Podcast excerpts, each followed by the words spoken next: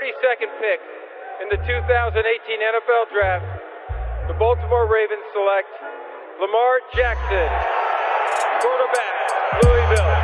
All right. Hey! Creativity. Number two, Derek Jeter. I love me some Steph Curry. Steph Curry is the greatest shooter in the history of basketball. Curry drive, scoop layup. Oh, beauty from Steph Curry. If I play basket, I could play with LeBron without a problem. And if they need help, I'll help them. Moore told us, and now we have an altercation. Alex Ovechkin pounding away on Andrei Svechnikov, who's down. That one right there made you the greatest player of all time.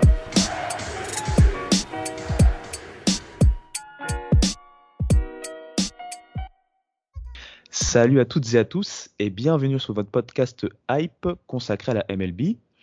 Alors, encore une fois, euh, pas mal de sujets et des choses intéressantes à vous dire. Et pour ce faire, je suis accompagné bah, d'un expert que vous connaissez bien, Gaëtan Alibert. Salut Gaëtan. Salut Ibrahima, salut à tout le monde qui nous écoute ou qui va nous écouter. Exactement. Bah, J'espère que tu es prêt parce qu'on va avoir euh, pas mal de choses à faire bah, Ah, du coup, surtout pour une qu'aujourd'hui, fois à deux. on est en. Exactement. Donc, euh, bah, je rappelle rapidement, avant de commencer, bien sûr, que vous pouvez nous retrouver sur Apple Podcast, Spotify et Deezer pour tous ces podcasts, que ce soit MLB, NFL, euh, NHL également et NBA. Ça va revenir pour les NHL et NBA bientôt. hein. Et pareil, Hype Sports Media hein, sur Twitter, Facebook et Insta. On va pouvoir y aller. C'est parti. 1951, October the 3rd, was my most exciting day when the Bobby Thompson hit the historic home run heard around the world. And the Et donc la première chose dont je voulais qu'on parle ensemble, Gaëtan, c'était bien sûr de la performance de Max Scherzer. Max Scherzer, 37 ans maintenant, et qui rejoint le club des euh, 3000 strike, strikeouts. Alors, je vais donner la parole. Euh, juste avant, je voulais mettre un petit peu de contexte, parce qu'il a réussi à faire euh, cette performance lors de, bah, d'un match contre les Padres, donc un ennemi de division, en réussissant le fameux Immaculate Inning. On en parlait en off, bien sûr.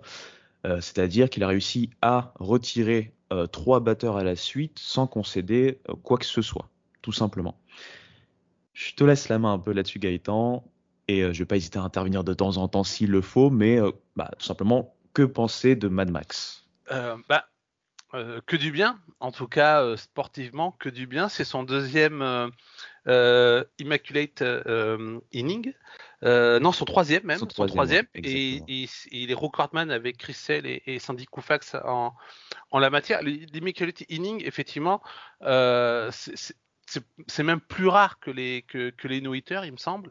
C'est vraiment une performance euh, euh, extraordinaire, même si parfois je, elle, elle passe un petit peu en dessous d'un no-hitter, parce que le no-hitter, lui, c'est vraiment une performance sur, euh, sur un match complet, euh, ou quand il est combiné sur, en tout cas, euh, pour les starters, sur un, un certain nombre de, de, de marches assez, euh, manches assez conséquentes.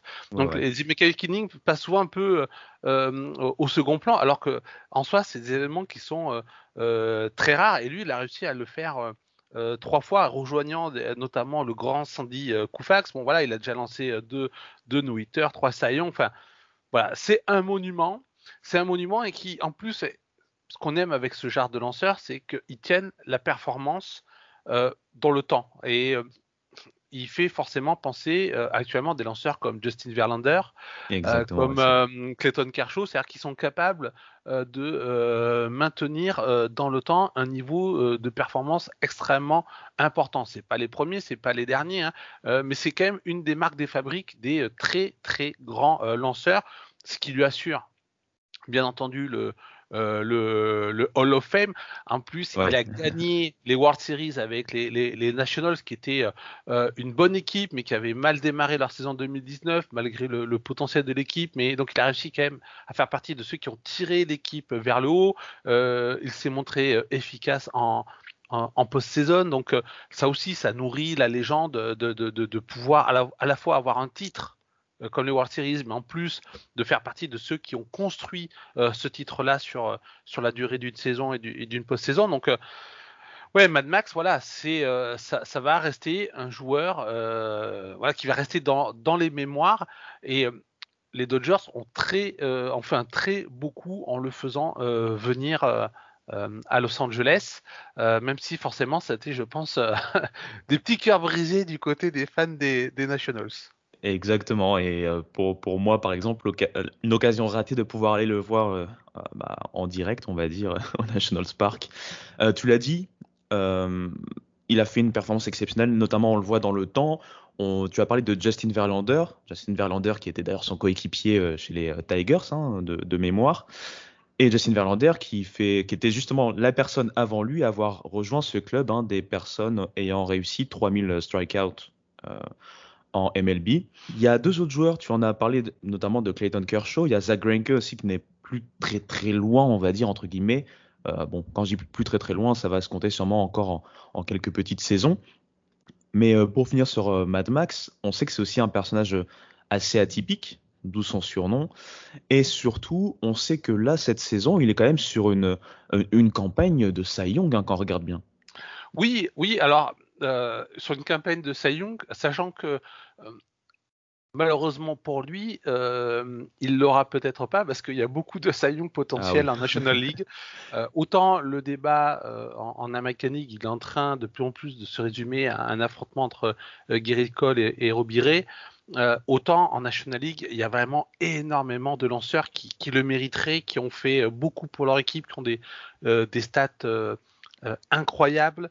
Euh, donc euh, Max Scherzer peut avoir un quatrième Cy Young, s'inscrire encore un peu plus dans l'histoire du baseball, dans sa légende mais il y a quand même pas mal de, de, concurrents, euh, même si certains ont pu perdre peut-être un peu de vitesse. Je pense à un Zach Wheeler euh, qui était euh, vraiment phénoménal en début de saison, mais qui reste toujours très très bon et qui a des stats pareil incroyables. Mais là, vraiment, il y a de la concurrence. Ça va être très très indécis. je pense qu'il y, en a qui vont terminer en dehors du podium de Cy qui pourtant aurait pu peut-être mériter le Cy sur d'autres saisons. Mais voilà, cette, cette saison, les, les, les, les Aces du côté de la National League sont vraiment euh, en feu. Euh, et même euh, dans son, sa propre équipe, hein, il y a Walker Buller qui mérite également le, le, Cy Young. Donc, voilà, donc il peut l'avoir, ce quatrième Cy Young, mais il y a pas mal de, de concurrence. En revanche, ce qui serait intéressant de voir, c'est qu'est-ce qu'il va apporter au niveau de la post-saison pour que les Dodgers puissent réaliser le back-to-back, surtout s'ils doivent passer par la wildcard et surtout face à d'autres équipes euh, en feu, enfin notamment une qui, sont les Giants. Et euh, bah Merci beaucoup Gaëtan, déjà sur cette partie-là. Et en plus de ça, c'est parfait parce que tu as fait une transition puisqu'on va parler en fait, hein, euh, on va faire notre petit point, on va dire playoff wildcard, puisque comme tu viens de le dire, on peut commencer par là. les Giants et les Dodgers sont sur des bilans assez exceptionnels et se battent en fait pour cette première place de NL West. Première place qui, comme tu l'as dit, va changer beaucoup de choses, puisque celui qui va se retrouver en wild card, on sait que la wild card sur un match, euh, tout peut se passer. On sait que même avec, comme tu le disais en off, hein, même avec euh, les meilleurs lanceurs que l'on ait, on peut toujours tomber sur une attaque adverse qui peut être en feu. Donc voilà, l'objectif pour ces deux équipes, hein, Dodgers et Giants, tout d'abord c'est la première place. Et il y a une équipe euh, qui est troisième chez eux, les Padres, qui a pour objectif, elle, de trouver, enfin, de pouvoir récupérer la seconde wild card. Cette seconde wildcard, actuellement, elle est aux mains des Cardinals, au prix d'un comeback assez incroyable. Et je vais te laisser un peu la main dessus, puisqu'on va également parler des Reds euh, rapidement, qui sont toujours dans la course. Donc, Reds, Cardinals, Padres, euh, on le sait, ça bouge beaucoup, mais que penser à ce moment M, aujourd'hui, de cette course avec ces Cardinals qui sont revenus du Diable au vert euh, Oui, c'est vrai que on, les avait peut-être un peu euh, enterrés vite euh, cet été. Euh, on a l'impression que ça, ça patinait. Les Brewers prenaient vraiment la main sur la, division centrale. Les Reds semblaient être l'équipe qui était peut-être le plus en capacité dans cette division d'aller titiller la, la wildcard. Et puis, ben voilà, les, les, cartes sont, sont revenus dans, dans la course. Là, ils, ils viennent d'enchaîner cinq victoires de suite. Et en même temps, ils profitent également bah, des faiblesses euh, des, autres équipes. C'est-à-dire que euh, et on, en reparlera aussi au niveau de l'American League. C'est-à-dire que en fait, on a des équipes qui sont finalement très proches en termes de niveau, qui ont chacune des faiblesses, et ces faiblesses, elles peuvent apparaître euh, à certains moments, puis redisparaître. Et du coup, ben, on a comme ça une sorte de, jeu de chaise musicale euh, qui s'installe dans les, deux ligues au niveau de, la wildcard. Pour l'instant, euh, ça profite aux cards, mais il n'est pas impossible euh, que ça puisse ensuite profiter aux, équipes qui suivent, même si bah, pour, les Phillies, ça semble très compliqué. Pour les Mets, ça semble totalement mort pas mathématiquement, mais en tout cas au niveau de la, dynamique. Mais entre les cartes, les Padres et les, euh, les Reds, ça va, hum, voilà, c'est vraiment très tendu. Après, il y en a qui ont des calendriers plus simples que d'autres. Les Padres, par exemple, vont avoir un calendrier très compliqué, mais on sait que les Padres, ils sont capables sur les gros matchs de se dépasser. C'est parfois face à des équipes plus censées être plus faibles qu'ils ont un peu plus de mal à, montrer leur envie et leur niveau. Donc, même un calendrier plus compliqué va peut-être euh, les servir euh, de ce côté-là. Donc c'est vraiment euh, très incertain. Après les Cars, on les attendait quand même à la première place en début de saison. Hein. on les attendait à la première place de leur division. Ils n'ont pas répondu aux attentes malgré le recrutement de, Nolan Arenado.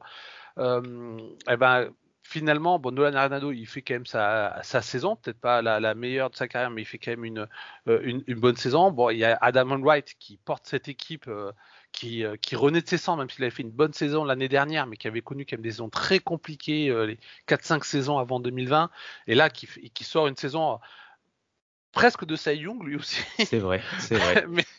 mais, en tout cas, en tout, voilà, une très grosse saison, et voilà, du coup, ça, ça profite aux Cards. quelque part, j'ai envie de dire, eux, ça serait vraiment un échec s'ils ne se qualifiaient pas, vu qu'on les voyait comme quasiment les archis favoris de la division centrale, même si on avait un peu des doutes sur euh, l'état des Brewers derrière leur rotation, qu'est-ce qu'ils pouvaient faire offensivement. Mais voilà, ils étaient quand même vus comme l'équipe qui devait se qualifier en post-saison. Euh, donc voilà, ça serait un échec pour eux de ne pas y aller. Et pour les Padres, j'en parle même pas, puisqu'ils étaient censés euh, jouer le titre parmi 3-4 équipes cette année. C'est vrai, c'est bien vrai. Euh, comme tu l'as dit, Adam Wainwright, je m'arrête deux secondes dessus parce que c'est vrai que c'est un joueur qui, euh, je pense qu'il a 40 ans maintenant, qui, renaît un peu de ses cendres hein, sur cette saison hein, quelque part. Et euh, petit mot personnel pour moi parce que c'est un joueur que j'ai en fantasy, donc ça me fait plaisir. Et il est en train vraiment de, porter en fait bah, cette rotation aussi avec les Cardinals. Ces Cardinals, comme tu l'as dit, qui sur le papier ont une équipe normalement de, de favoris en tout cas de leur division encore une fois, pour revenir une dernière fois sur les Padres, comme tu l'as dit, euh, ils devaient jouer le titre hein, normalement. On a vu aussi que même à la trade deadline, euh, ou un peu avant, ils sont partis récupérer quelqu'un comme Frazier hein, des, Pirates, donc c'est pas pour rien. On savait déjà qu'il y avait des choses même avant, avant cette trade deadline qui n'allaient pas forcément, ça manque un peu de régularité là, malgré l'apport de, ce joueur-là, par exemple, plus euh, l'équipe qu'ils ont autour déjà, ça reste, que, ça reste compliqué. On voit des saisons assez compliquées, notamment euh, de Hugh Darvish. Je ne sais, pas si tu as deux, trois petites choses à dire là-dessus, ce que tu en penses un peu toi de ton côté, euh, sur cette rotation qui est un peu en difficulté?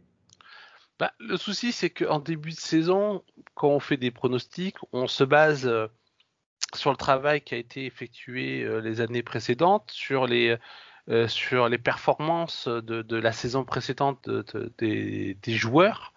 Euh, et donc sur le potentiel notamment pour, euh, pour les jeunes joueurs pour les rookies les, les Padres ils avaient quand même fait un recrutement qui était assez impressionnant. Alors après, on pouvait un peu avoir des doutes sur est-ce que Black Snell allait pouvoir euh, mieux jouer dans une autre équipe que, les Rays? Euh, Darvish, on sait que c'est, il est très talentueux, mais qui peut être, il peut parfois manquer de, euh, de constance. Il y a toujours une part de pari. On peut jamais être sûr que euh, même la plus grande des stars va réussir sa, saison et même les plus grands lanceurs peuvent parfois euh, où les plus grands batteurs peuvent parfois avoir des saisons un peu plus euh, compliquées, un peu plus moyennes. Ils, peuvent avoir une demi-saison excellente et puis une deuxième où ils baissent de niveau ou inversement. Voilà, ça, il y, a des choses qui, se vivent au moment du championnat qu'on peut pas forcément euh, prédire avant. Donc c'est pour ça qu'on appelle ça des, prédictions. Sur le papier, ils avaient tout pour être une équipe qui écrase tout ou en tout cas ou qui puisse avoir du répondant par rapport à la grosse machine du monde qui, est, euh, les Dodgers. Euh, après, ben, des fois, la bayonnaise, elle prend pas, ou parfois il y a des problèmes de blessures. Bon, là, en plus, pour certaines équipes, il y a eu des cas Covid qui ont fait que pendant deux, trois semaines, certains, majeurs, certains joueurs majeurs euh, pouvaient disparaître du roster. et, c'est vrai que les, les, Padres ont eu un peu ce, ce, type de problématique, notamment au niveau des blessures.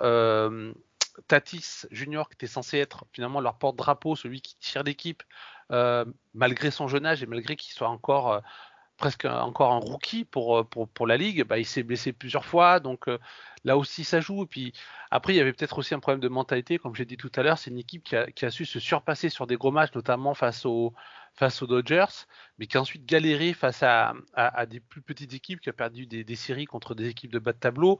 Du coup, ça a pu mettre un coup euh, derrière la tête à, aux, aux, Padres qui, euh, qui ont peut-être compris qu'ils s'étaient vus trop beaux et qui n'arrivent pas forcément à se remettre dans euh, une dynamique euh, véritablement de victoire. Donc il reste assez euh, inconstant. Voilà, donc Hugh Darvish, c'est ce genre de, de joueur. il est capable du meilleur comme du pire. Il peut faire d'excellentes saisons, comme il peut faire des saisons un peu moyennes.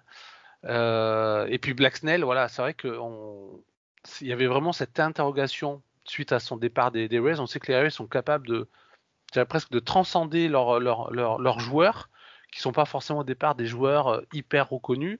Euh, donc la magie des Rays ne l'a pas suivi à, San Diego. Malheureusement. Et euh, voilà, on va, on va passer de l'autre côté, côté American League. Avec là, on le sait, les trois divisions qui sont jouées en termes de tête, hein, je parle juste en termes de titre de division normalement, hein, Tampa Bay, les White Sox et Houston devraient sauf euh, Cataclysme, terminé premier de leur division respective. Mais par contre, euh, pour les wildcards, là également, ça se bat notamment du côté de ton AL East Gaëtan.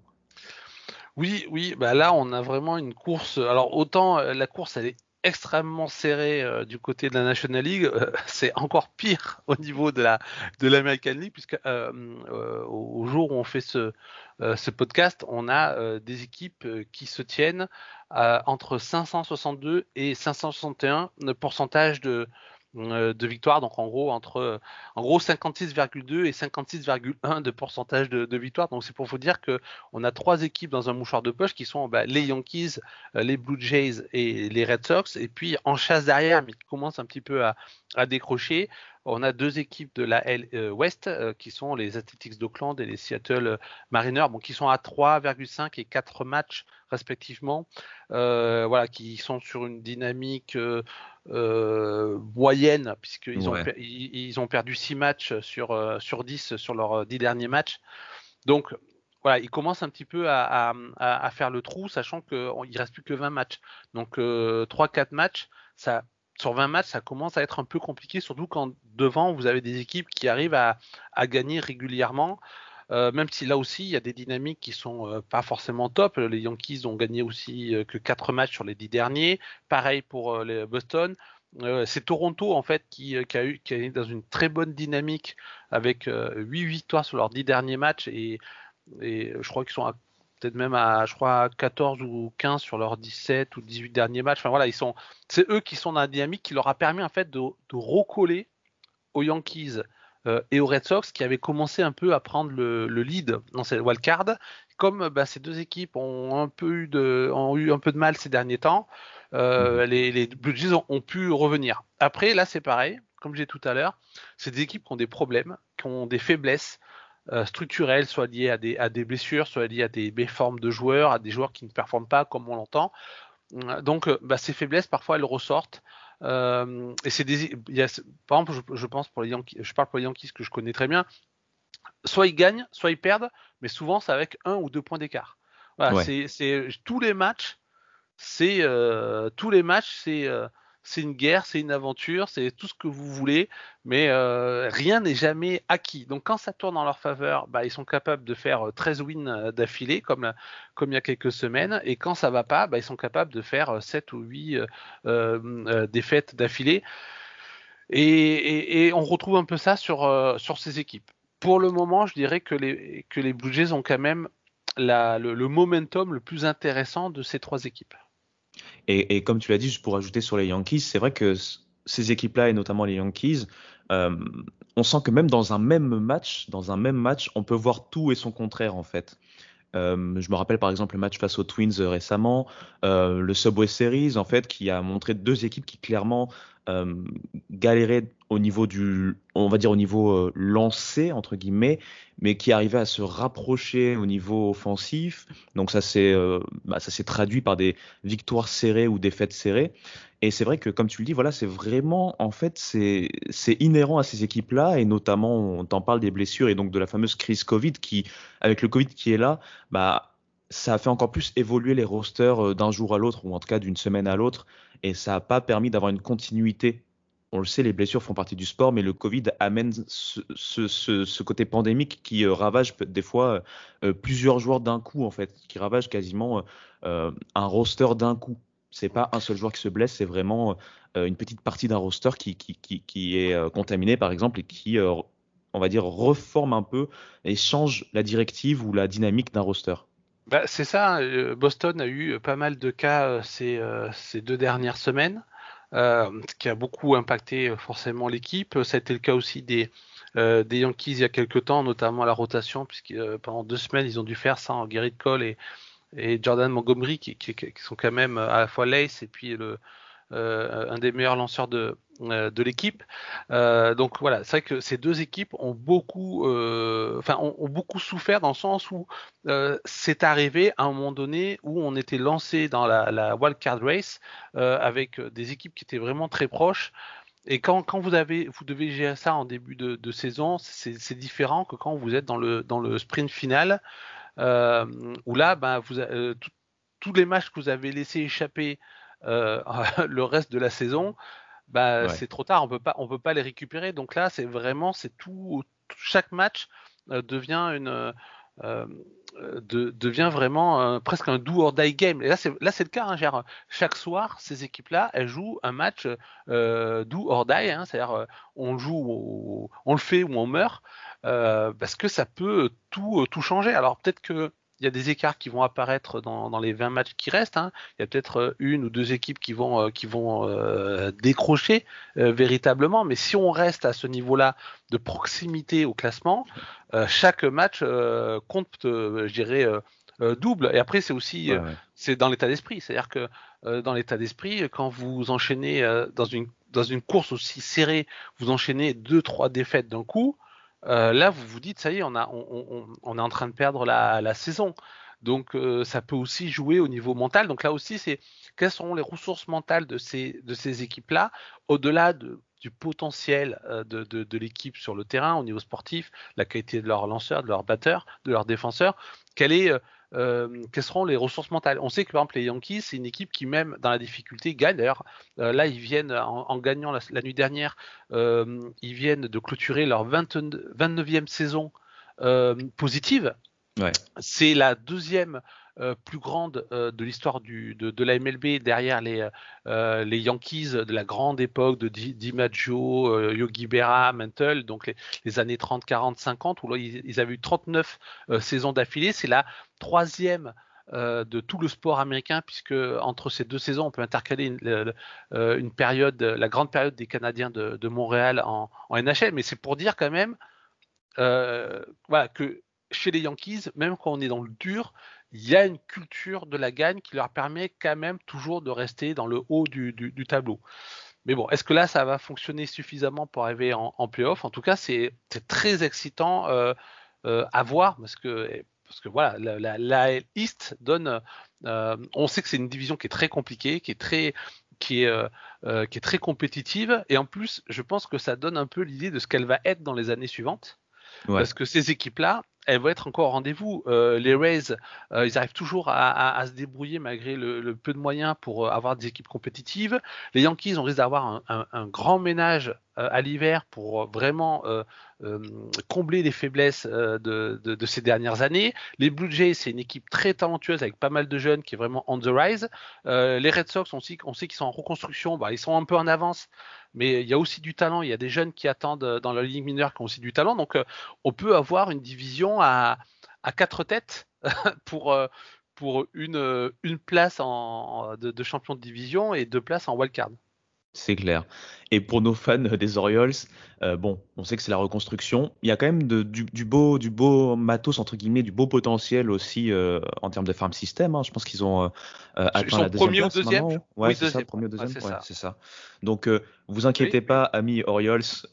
votre tour pourra potentiellement venir, mais bon, il faut attendre, je pense, encore quelques années avant de, de les retrouver de manière compétitive on va clôturer là-dessus sur ce point PO. De toute façon, on va le faire, je pense, maintenant chaque semaine jusqu'au jusqu'au playoff. Hein, de toute façon, euh, juste pour finir, c'est vrai que comme tu l'as dit, côté AL West, on sent que c'est un peu décroché. Et ce que je voulais dire pour finir, c'est que par exemple une équipe comme les A's, on sent depuis quelques semaines une sorte d'essoufflement. Ça tient tant bien que mal, et surtout malgré des fois des, des, avantages au niveau calendrier, ils n'arrivent pas à en profiter en fait. Hein. C'est c'est là où on sent que ça devient de plus en plus euh, difficile pour eux de vraiment tenir euh, la cadence quelque part sur, sur cette course à la wild card. Oui, bah le, souci c'est que il, faudrait vraiment qu'ils parient sur un, à la fois sur euh, au moins deux équipes devant qui euh, qui plombent la fin de leur championnat. Et c'est quand même voilà, je veux dire que ce soit les Yankees, les Blue Jays ou les Red Sox, il y a quand même assez de, talent et de qualité pour euh, pour tenir le rythme. Et il faudrait que eux-mêmes retrouvent un, un, nouveau souffle pour aller les chercher. Euh, sauf que devant, pour l'instant, ça faiblit pas, même si ça peut changer, parce que c'est quand même, j'ai dit, c'est des équipes qui, euh, qui, qui, qui, ont des faiblesses et elles peuvent apparaître. Euh, je pense notamment aux Yankees et, aux Red Sox, parce que les Blue Jays, je les sens sur une, bonne dynamique et ils ont notamment une attaque puissante et les lanceurs semblent vraiment répondre présent dans cette dernière ligne droite. Mais euh, mais voilà, euh, les, les Athletics et, les Mariners également, on, on les sent pas assez complets et sur une assez bonne dynamique pour euh, pouvoir profiter d'une faiblesse passagère qui aurait lieu devant. Et là, en plus, il faudrait qu'il y ait vraiment au moins deux équipes qui, qui soient d'un coup en, totale déshérence pour pouvoir les, les, rattraper, les manger.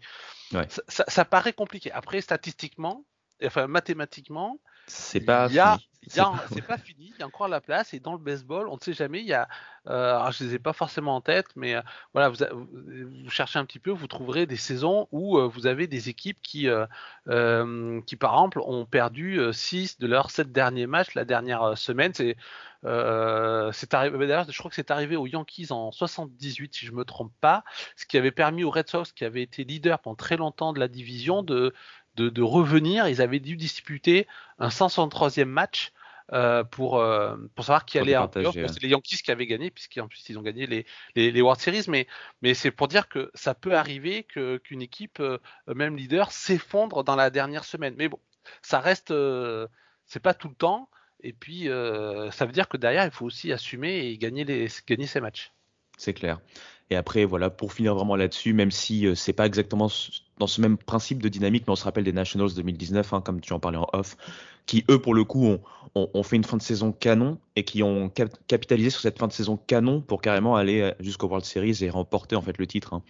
Donc, euh, c'est vrai que comme tu l'as dit en baseball, c'est jamais figé, c'est toujours possible.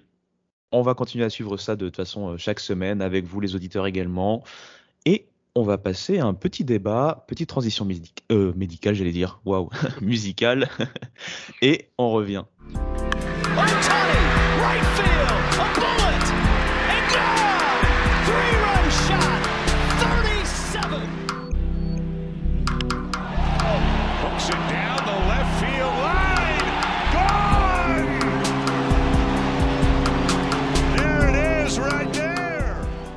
Et donc, le petit débat en fait va concerner en fait deux joueurs, deux joueurs qui se euh, battent actuellement pour un titre, le titre de MVP de la saison. Ces deux joueurs sont en American League. Je parle bien sûr de Shohei Otani et de Vladimir Guerrero Jr. Alors, plusieurs choses à savoir, plusieurs choses à recontextualiser. On est sur une saison, bah, tout simplement, euh, encore une fois, je reprends tes mots, hein, Gaëtan, une saison unique euh, de la part de Shohei Otani, quelque chose qu'on n'a jamais vu en fait hein, dans le baseball euh, en termes de, réussite offensive et d'être capable aussi de tenir la distance au niveau lancé, d'être même un All-Star en tant que lanceur euh, starter. De l'autre côté, on a un joueur qui est en train d'avoir en ligne de mire la triple couronne carrément. Hein. Donc le débat en fait, ça va être de savoir comment on peut départager ces deux joueurs selon toi également, qui euh, doit remporter ce titre de MVP Et surtout, on sait que c'est assez, enfin, j'allais dire subjectif, mais va y avoir plusieurs critères qui entrent en compte. Donc, on va essayer de développer un peu tout ça.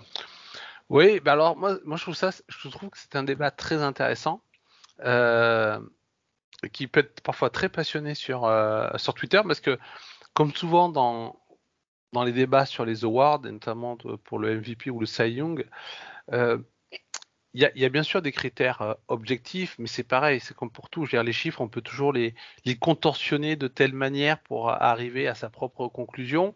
Et puis il y a une part de subjectif. Euh, et en finalement, pour nous, qu'est-ce qu'un MVP, qu'est-ce qu'un Cy Young, euh, qu'est-ce qu'un rookie de l'année et qu'est-ce qu'un Hall of Famer? Voilà, tout le monde n'a pas forcément la même opinion. Alors souvent, euh, les, votants pour, euh, pour ces awards, comme ceux du Hall of Fame, ont un certain nombre de, critères généraux à remplir, mais c'est des critères généraux, euh, c'est pas des critères extrêmement précis. C'est le cas pour le, MVP.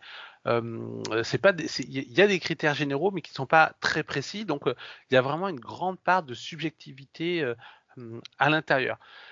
Vladimir Guerrero Jr., il fait une saison euh, incroyable. Euh, on le voit euh, par rapport à ben, ce qu'il apporte aux Blue Jays, parce qu'il est leader dans soit de la mécanique, soit de la MLB dans un certain nombre de, de, stats très importantes et pas mal de stats d'ailleurs. On, fait pas mal de comparaisons avec les, les, premières années de son père et on voit qu'il est du, du, même niveau que son père qui est quand même Hall of Famer.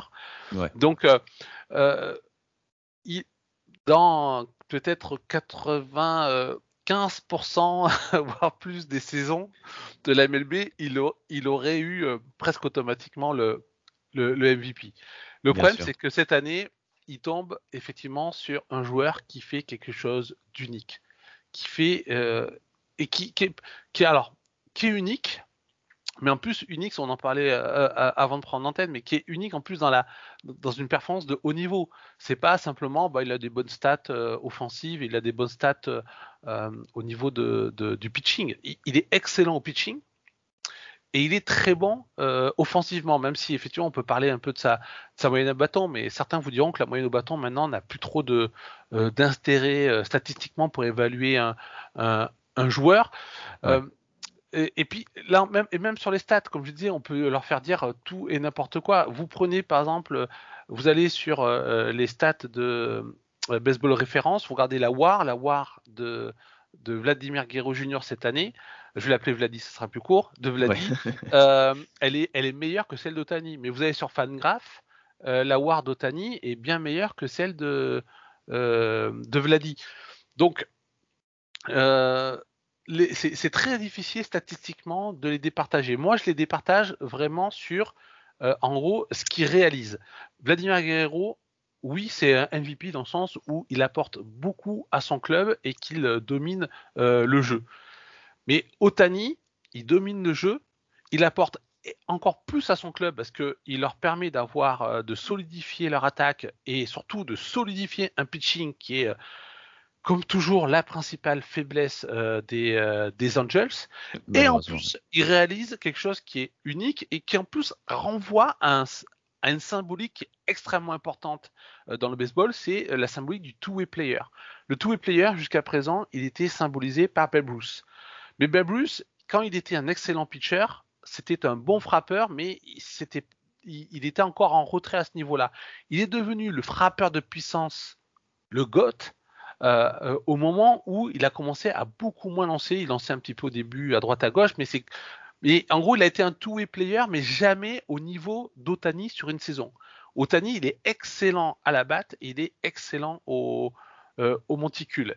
Et, donc, c'est doublement unique. C'est à la fois c'est le premier à le faire, et en plus dans la performance, et c'est la symbolique du two-way player, c'est-à-dire en gros du joueur ultime, celui qui est aussi bon à la batte qu'au lancer.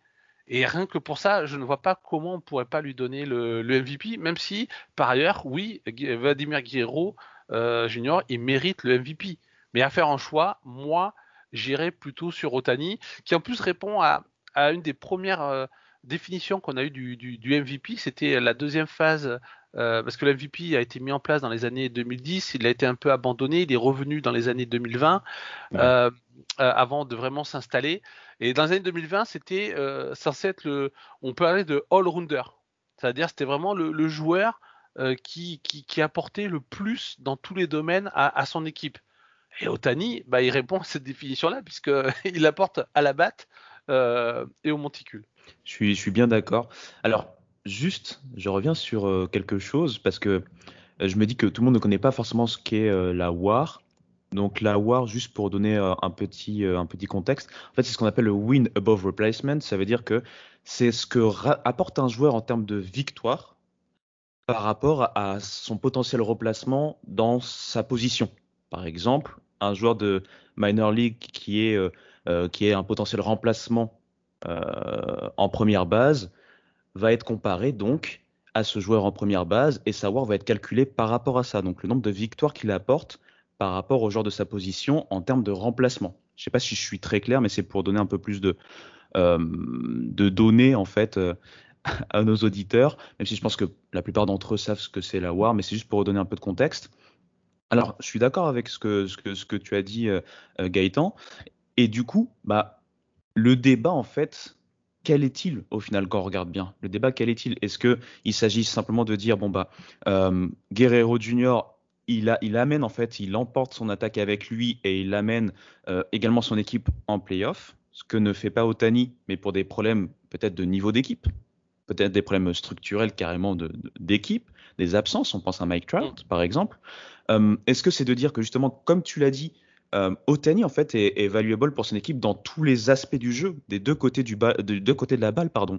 Donc Guerrero Junior, forcément, puisque ce n'est pas un two-way player, est-ce qu'il est biaisé d'avance par rapport à ça Vraiment, c'est très intéressant de, savoir en fait comment euh, juger en fait et comment débattre de, qui mérite le plus là-dessus, sachant que comme tu l'as dit, euh, Guerrero Junior, euh, bah, en, saison normale, c'est le MVP hein, clairement hein, sur cette saison.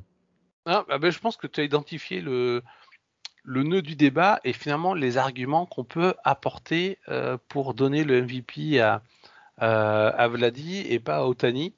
Euh, effectivement, alors pour certains, moi pour moi c'est pour moi c'est pas un critère parce que la, la post-saison c'est un, une performance collective. Donc on peut pas l'histoire est blindée de joueurs incroyables euh, mais qui n'ont pas pu profiter euh, de, grandes équipes ou pas avoir eu en tout cas autant de chances que d'autres de pouvoir faire la, la post-saison. Je, je, je, je pense à, par exemple à, un Craig Bijou aux Astros.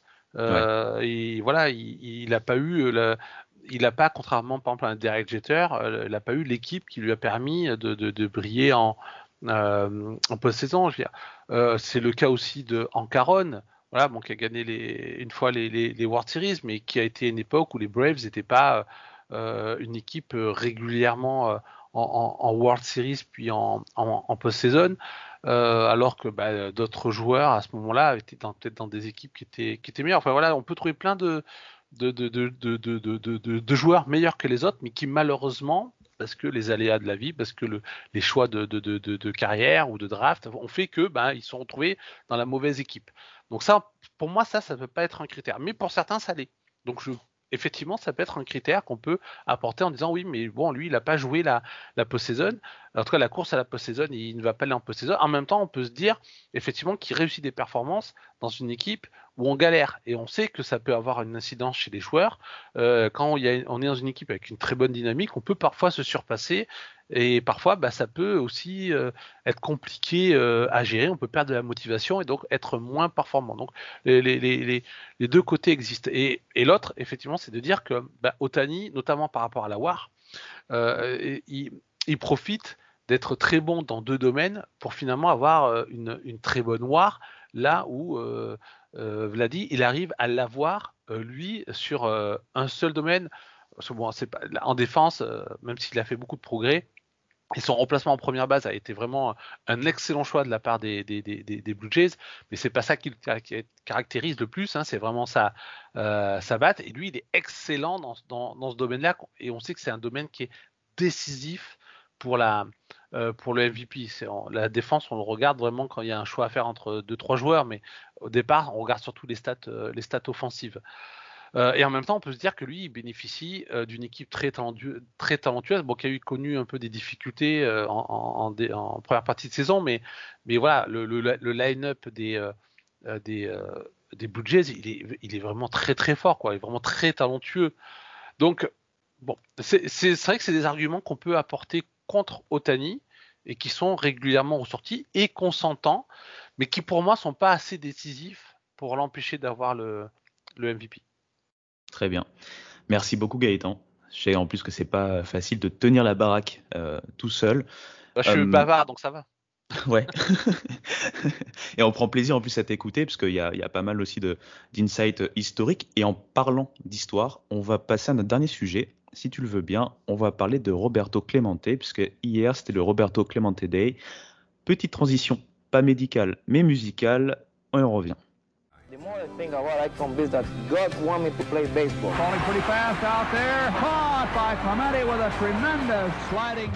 Et donc, Roberto Clemente, je sais que là, je vais te solliciter euh, vraiment euh, amplement sur ce sujet, puisqu'on va parler d'histoire et donc d'un joueur euh, historique, a été un joueur donc notamment des Pirates, et je pense que des Pirates. C'est un joueur qui a été MVP, ça a été le premier joueur hispanique MVP. Il a été également MVP des World Series, et il a terminé sa carrière de manière tragique, mais en terminant avec un chiffre rond. Je vais te laisser nous en parler avec plus de détails et euh, plus de connaissances que moi. Je te laisse parler de Roberto Clemente. Oui, alors Roberto Clemente, on pourrait en parler pendant, pendant des heures. C'est une des plus grandes icônes euh, du, du, baseball. Euh, je vais pas dire que c'est un des plus grands joueurs parce qu'il était extrêmement euh, talentueux, mais euh, des, joueurs extrêmement talentueux, on peut en trouver d'autres. Alors je sais pas trop où les, spécialistes le, le mettent dans un top 50 ou dans un, top 100, même si voilà son talent est, est, indéniable et enfin un des plus grands joueurs. Et, d'ailleurs, il a c'est le premier joueur hispanique élu au, au Hall of Fame. Et il a des mhm. chiffres en carrière effectivement. Alors il, est arrivé au 3000 au club des 3000 hits 3000 hits euh, tout rond. On, vous dira pourquoi pour ceux qui ne le connaissent pas pourquoi ça s'est arrêté à, à, 3000 euh, bon c'était pas un grand frappeur de puissance mais il a quand même euh, frappé 240 home runs. Il a euh, il termine avec une moyenne de 317 au bâton en carrière. Donc voilà c'est 15 fois All-Star tu l'as dit MVP en, en, 66 et, et, au World, et au World Series de, de 71 donc euh, immense, 12 Ghost Gloves, donc super ah défenseur, donc euh, euh, qui était champ extérieur, donc mm. c'est un très très grand joueur. Mais ce qui le, ce qui le différencie des autres, ce qui le différencie de, de, de, de, plein de très grands joueurs, c'est en fait la personnalité et ce qu'il a incarné. C'est-à-dire que Roberto Clemente, il n'est pas seulement connu pour, par rapport à ses exploits sportifs, mais euh, il est connu aussi pour son engagement et, euh, ce qu'il a représenté à la fois pour euh, la communauté noire, qu'elle soit africaine-américaine ou qu'elle soit issue des pays latino-américains, et pour la communauté hispanique, puisqu'il mmh est, il est portoricain. Et, c'est vrai que à, ça, alors c'était un joueur qui était extrêmement engagé, voilà, et qui, euh, prenait la parole en faveur des droits civiques, en faveur des, euh, des opprimés, en faveur des, de ceux qui vivaient dans la, dans la misère. Il développait des programmes d'aide, notamment à Pittsburgh, parce qu'il a fait toute sa carrière au Pirates de Pittsburgh de 55 à 72, donc c'est c'est un joueur, en plus un franchise player emblématique des, de la grande époque, enfin du début de la grande époque des, des, des Pirates de Pittsburgh euh, constitue fin, fin des années 60, début des années 70 et qui va, ça va être une des grosses équipes des années, euh, des années 70, des 70s. Euh, et donc il s'impliquait beaucoup pour la communauté, que ce soit à Porto Rico, que ce soit euh, à, à, Pittsburgh, donc sur le plan social, sur le plan des, des droits civiques.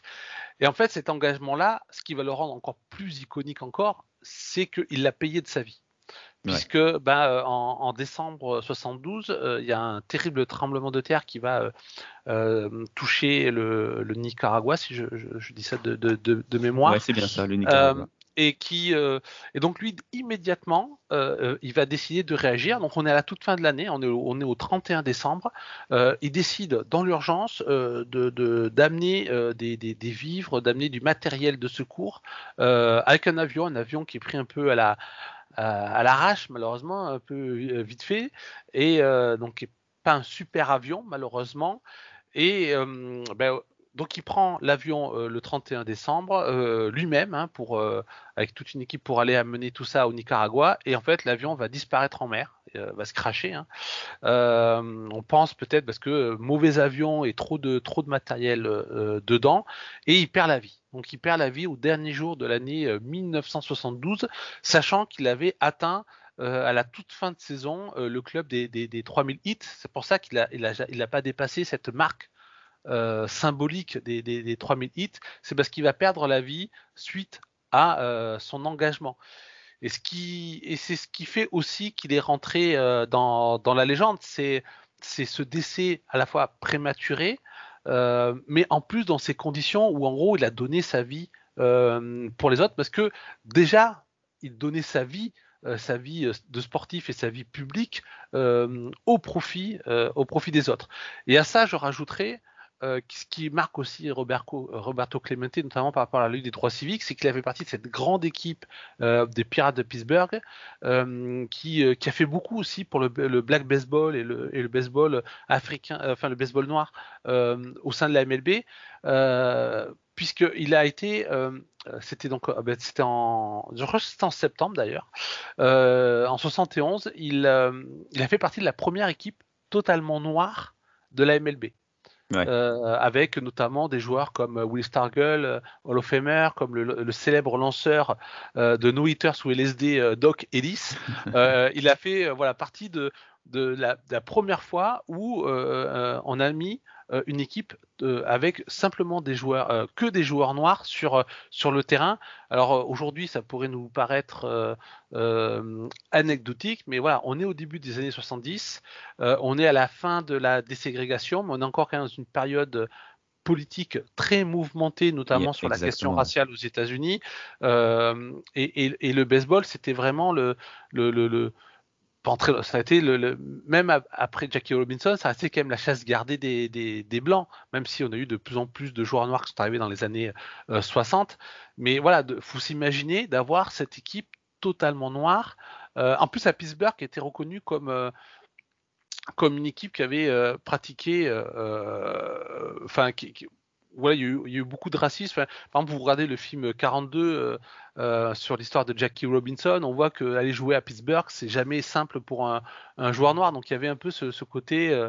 Euh, les Pirates de Pittsburgh, c'est une équipe qui aime pas trop les, qui, aime pas les, qui, aime pas les noirs. Et finalement, c'est cette équipe-là qui va faire cette première, qui va être une première très, très importante. Donc voilà, c'est vraiment tout ça qui fait que bah, Roberto Clemente et son numéro 21 euh, c'est un joueur iconique qui, se place au même niveau, ou, presque, peut-être un peu au-dessus, parce que Jackie Robinson euh, a, brisé le color line, mais on est quand même dans cette stature-là, quoi.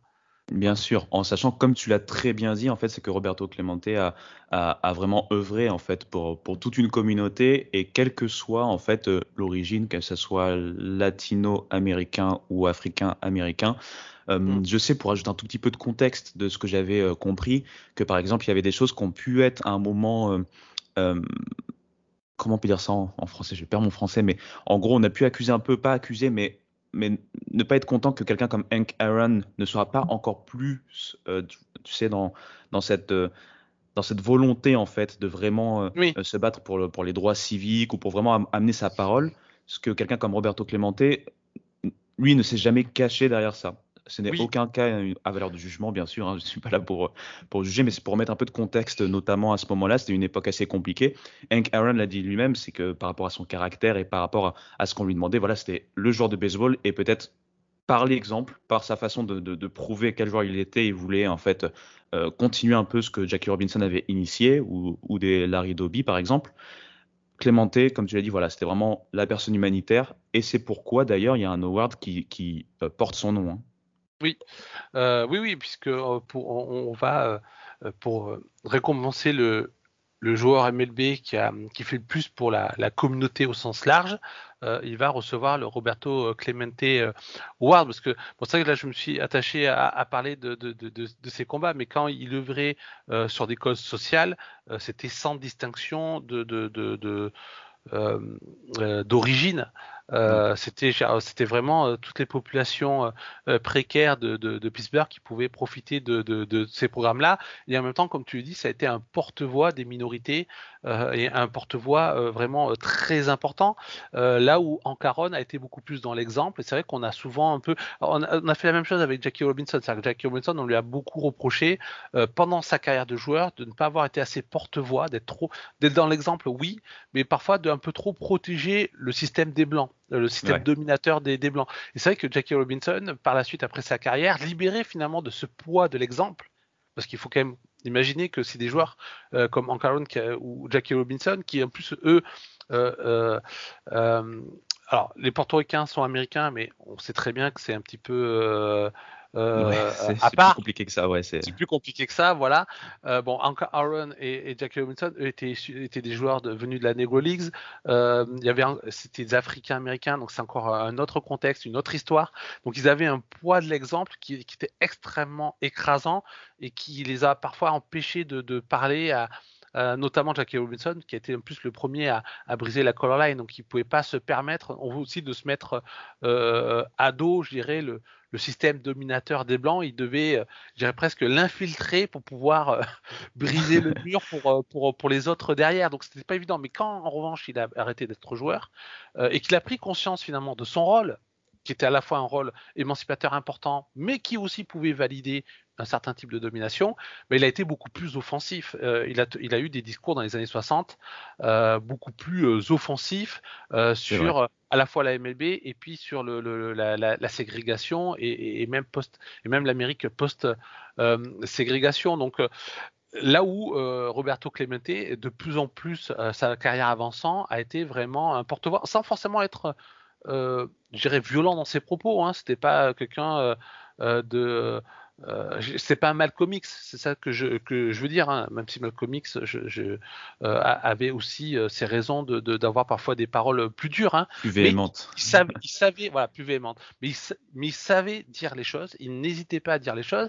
C'est à lui qu'on doit, notamment en 68, après l'assassinat de Martin Luther King, le report de l'opening day de plusieurs jours, euh, parce qu'à la fois il demande aux pirates de ne pas jouer à l'opening day par respect pour le, les funérailles de, Martin Luther King qui doivent arriver à ce, à ce moment-là. Et au final, euh, ça va faire tache d'huile et la MLB va prendre la décision de euh, reculer de plusieurs jours l'opening day euh, suite à l'assassinat de, de, Martin Luther King pour que les joueurs, notamment qu'ils le souhaitent, puissent aller au, aux funérailles. Donc voilà, c'était ça Roberto Clemente. Il fait partie des, des, des, des, vrais militants qu'a pu connaître le, la MLB et et, et d'autres étaient dans son équipe. Je pense à Doc Ellis, qui était également un, grand représentant euh, des droits civiques au sein de la MLB, qui n'hésitait pas à dire euh, euh, les choses. Et c'est pour ça aussi que cette équipe des Pirates des 70s, elle a quelque chose de, de, de, mythique, de particulier. Ouais, d'iconique, exactement. Je suis tout à fait d'accord. Je te remercie parce que c'était vraiment très très intéressant et je sais en plus que, comme tu l'as dit, on aurait pu en parler des heures. Ça me fait penser que peut-être bientôt on pourrait euh, faire un épisode centré un peu plus euh, sur, euh, sur cette époque, sur certaines personnalités, et je pensais notamment à Satchel Page par rapport au choix de prendre Jackie Robinson plutôt que quelqu'un comme Satchel Page euh, des Negro Leagues vers la MLB. Ou Josh Gibson. Ou Josh Gibson, exactement, pardon.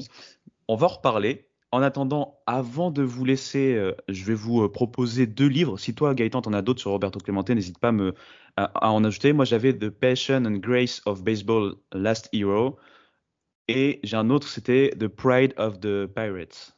Euh, si je suis euh, correct. Si toi, tu as un autre livre et on va tranquillement conclure là-dessus. Ah ben on va conclure là-dessus. Alors moi, alors ça sera pas un livre euh, centré uniquement sur Roberto Clemente, mais pour ceux qui comme moi galèrent avec l'anglais, euh, un livre justement sur euh, qui parle beaucoup de, de, de baseball jusqu'à cette époque-là notamment. C'est euh, une histoire populaire du sport aux États-Unis du journaliste Dave Zirin, qui qui reprend justement une sorte d'histoire parallèle de, du, sport américain à, travers ben, les, personnes opprimées, donc particulièrement les Africains américains, les Latino-américains ou encore les, femmes.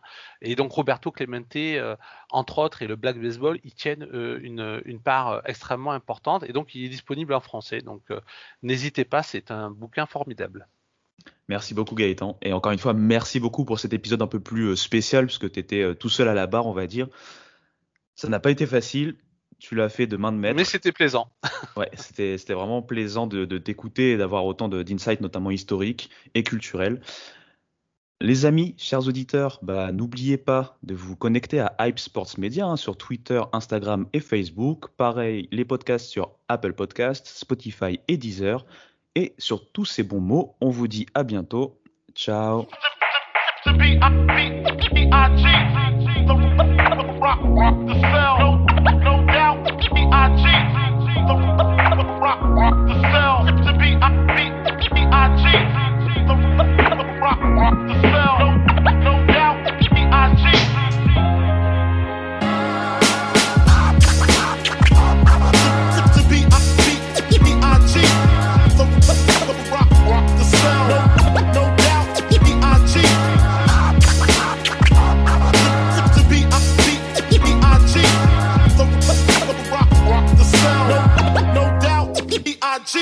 cheat. I cheat.